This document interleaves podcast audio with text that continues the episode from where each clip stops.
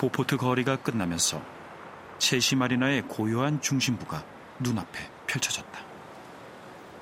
커덕한 환상 교차로 옆으로 줄지어 늘어선 7층짜리 아파트 건물에는 수많은 현수막이 발코니에 걸려 늘어진 채로 조금도 귀를 기울이지 않는 허공에 슬로건을 전파하려 애쓰고 있었다.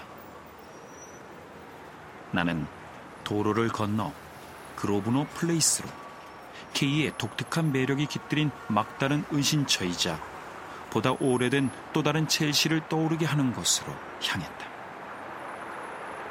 이 짧은 도로에는 전과가 있는 골동품 중개인, 레즈비언 결혼식을 올린 부부 두 쌍, 알코올 중독자인 콩코드 조종사가 살았고 고약한 술동무와 흥겨움을 언제나 찾을 수 있었다. 나는 엉망이 된 K의 집으로 걸음을 옮겼다. 내내 귓가에서 울리는 자신의 발소리가 마치 범죄 현장에서 도망치려 애써도 결국 가까이 가게 되는 죄책감의 메아리처럼 들렸다. 나는 사방을 둘러싼 텅 빈 집들에 현혹되어 포석에 발이 걸렸다가 가재 도구가 가득 쌓인 건설 폐자재 적재함에 기대며 몸의 균형을 잡았다. 언제나 사려 깊은 이웃의 도리를 지키는 혁명가들은 봉기하기 몇 주 전부터 이런 커다란 적재함을 12개나 주문해 놓았다. 도로가에 주저앉은 볼보조차도 여전히 거주자 규칙의 적용을 받는지 얌전히 주차 구획선 안으로 밀어다 놓은 모양새였다.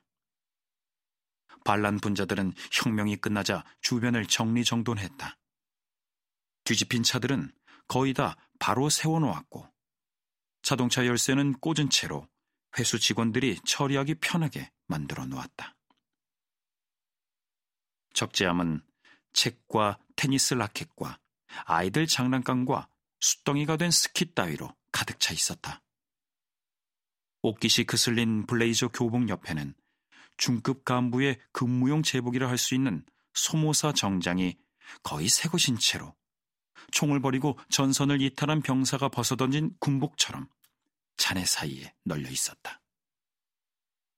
정장은 마치 문명 전체가 버리고 떠난 깃발처럼 기묘할 정도로 연약해 보였고 나는 내무장관의 보좌관 중에 그 점을 지적해 줄 사람이 있기를 빌었다. 그리고 만약 누군가 내게 의견을 구한다면 어떻게 대답할지를 떠올려 보았다. 노사 관계와 직장 심리학에 특화된 애들러 연구소의 일원이니 나야말로 사무직 종사자의 감정 변화나 중간 관리직의 정신건강 문제에 대해서는 전문가에 속하는 사람일 것이다. 그러나 저 정장이 불러일으키는 감정은 쉽사리 설명하기 힘들었다.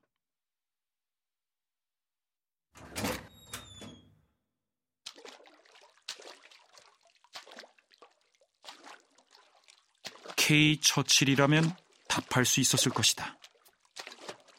그녀의 집으로 다가가며 물 웅덩이를 건너는 동안 계속해서 그녀의 목소리가 머릿속에서 울렸다.